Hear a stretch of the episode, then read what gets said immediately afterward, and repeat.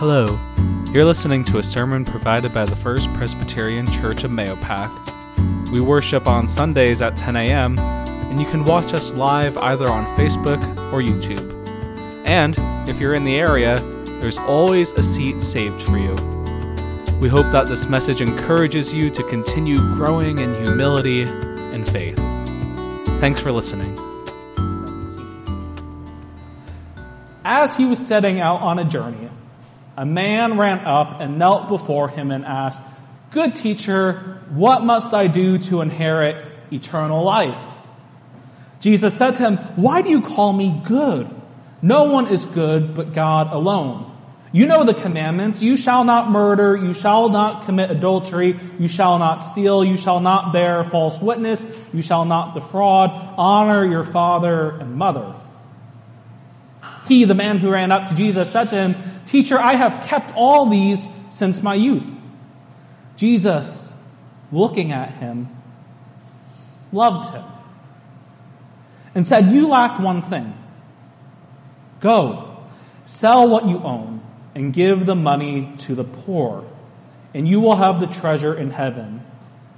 Then come, follow me." When he heard this, he was shocked, and he went away grieving, for he had many possessions. Then Jesus looked around and said to his disciples, "How hard it will be for those who have wealth to enter the kingdom of God." And the disciples were perplexed at these words. But Jesus said to them again, "Children, how hard it is to enter the kingdom of God. It is easier for a camel to go through the eye of a needle than for someone who is rich to enter the kingdom of God."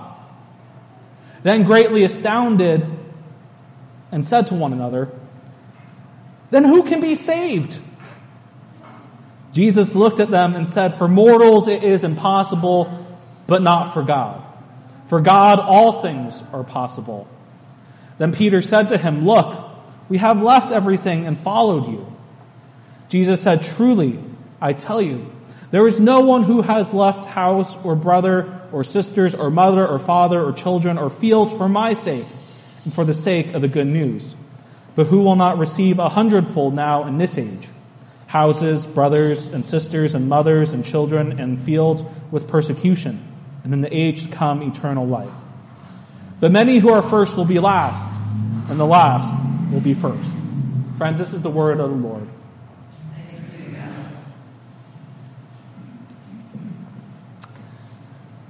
Friends, here we are in this, we had the introduction last week, and this week now we have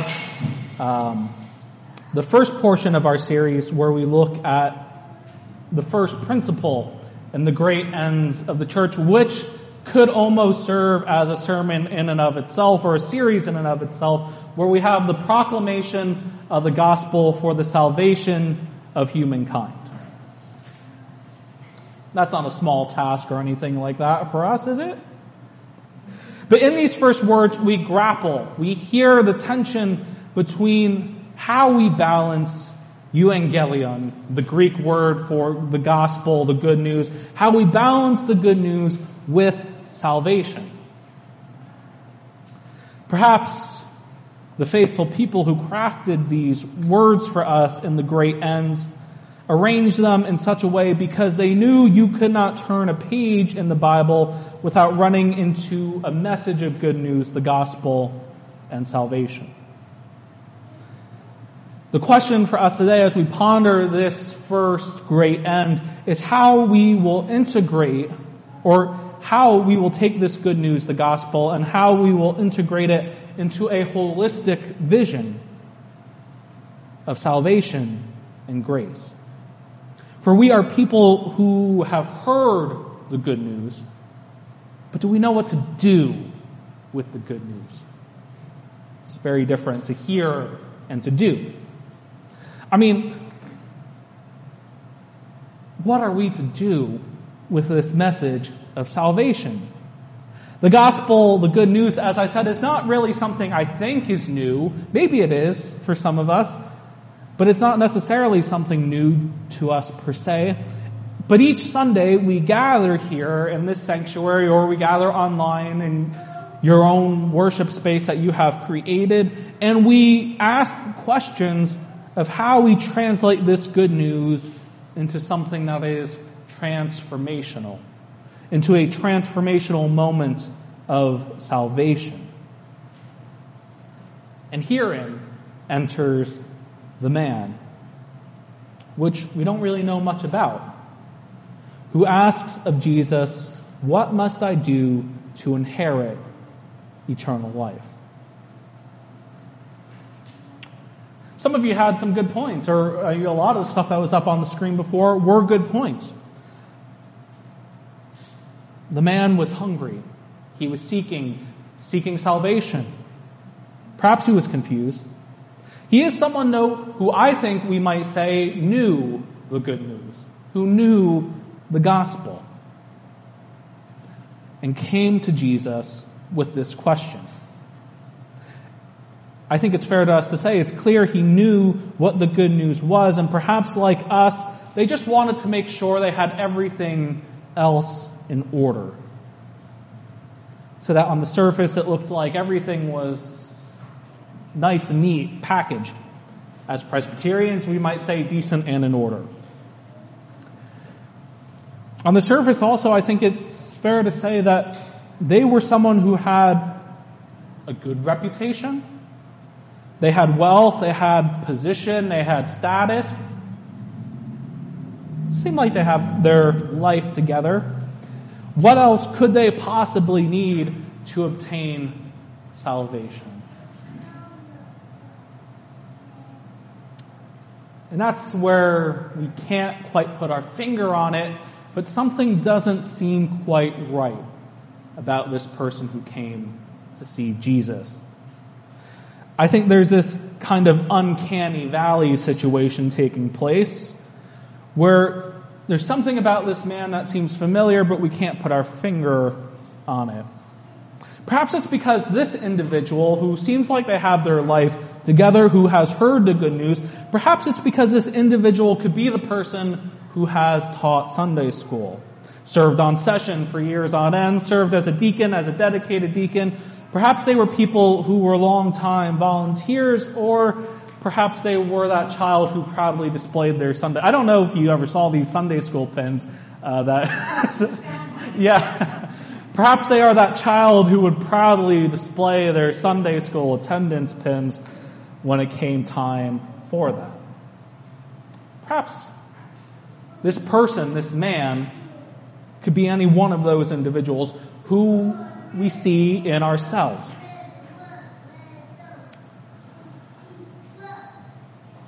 But at the end of the day, it's not a question of whether if this man is like us, because they are. And that perhaps is where we feel discomfort beginning to grow. The disquieting feeling that stems from the fact that the man who seems to have everything put together, or at least looks that way, maybe even looking like they have a perfect faith, is exposed for what is really at the center. Exposed not just by anyone, but by Jesus. For this person who comes to Jesus to ask about the question of salvation, even though they know themselves what the good news is, the gospel is, what comes next is too much. The ask from Jesus is too much to bear. Jesus is asking the man, asking us, to cast aside all other things, to cast aside all the works we thought were important, all the things that thought gave us status and were important, to give up our position, to give up our wealth, to give up those cherished Sunday school pins, to give up all of that for the sake of obtaining salvation. Because what Jesus is highlighting is that those other things do not earn us salvation. Salvation is not something that can be bought. It is not something that can be sold. It is not something we can ever do to earn it for ourselves.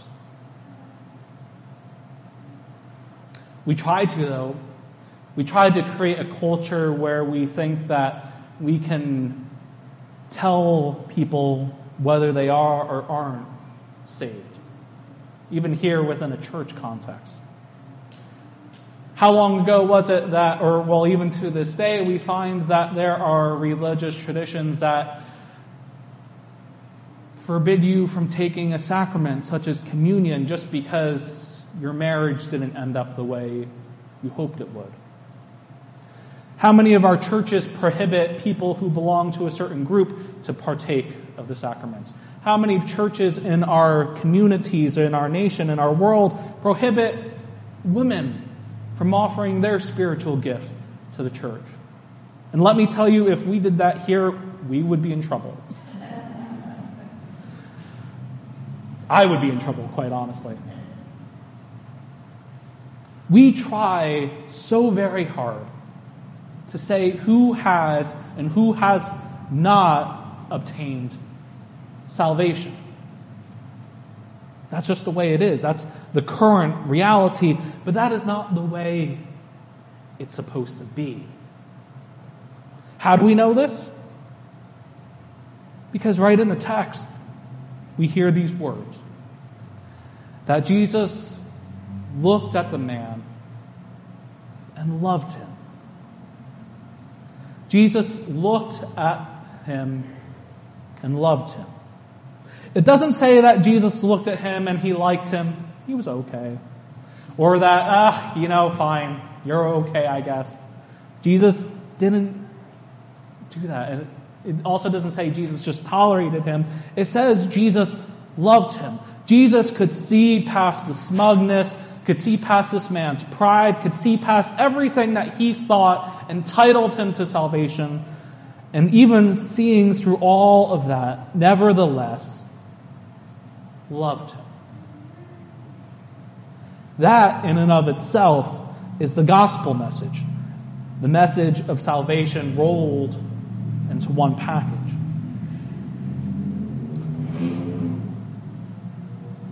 We should note, though, that salvation is not a one-time act. It's not this one and done scenario. It's this ongoing process, or perhaps we might say it's an ongoing conversation, an ongoing relationship, if we want to frame it differently. Because we hear, as we hear this message of good news and salvation, it requires an ongoing process of following. The rich man, we might say, or we might guess, wasn't saved, even though he knew the gospel, because he was unable, unwilling to embrace the high cost of what salvation really demanded of him. To follow. To follow and to give up everything else he thought was important. Friends, the grace of God is free. The good news is free. But the act of salvation requires a lifelong investment. It requires a lifelong sacrifice.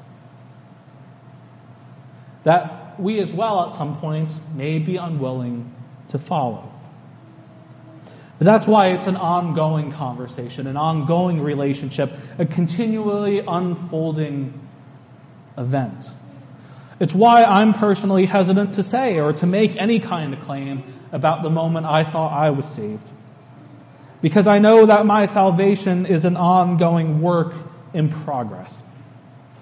As part of my response to God's grace and the good news of the gospel.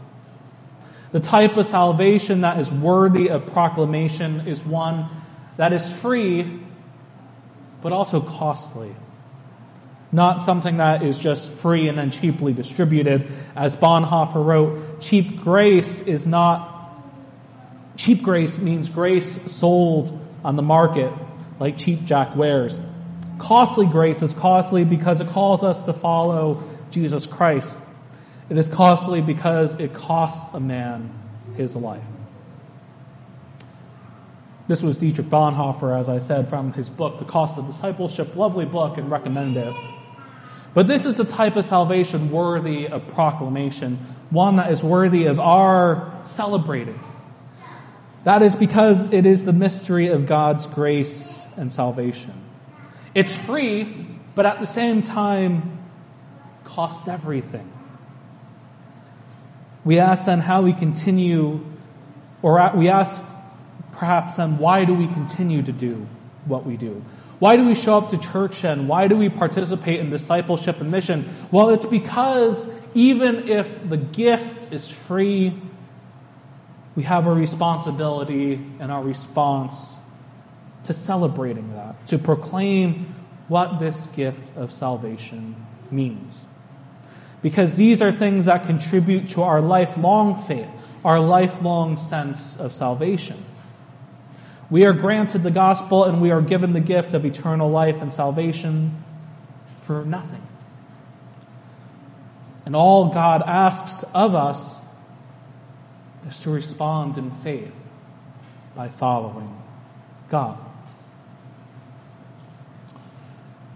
As we hear this message this morning about salvation, about gospel, and about our proclaiming it, I want us to take a moment to consider the gospel, the good news, and salvation as it relates to us. I hope that you take time later to reflect on how this might relate to your own life's journey. But I want us to take a moment to reflect corporately. And what I mean by that is we're going to take a minute or a moment and we are going to reflect on this first great end, the proclamation of the gospel and the salvation of humankind, in relationship to us here.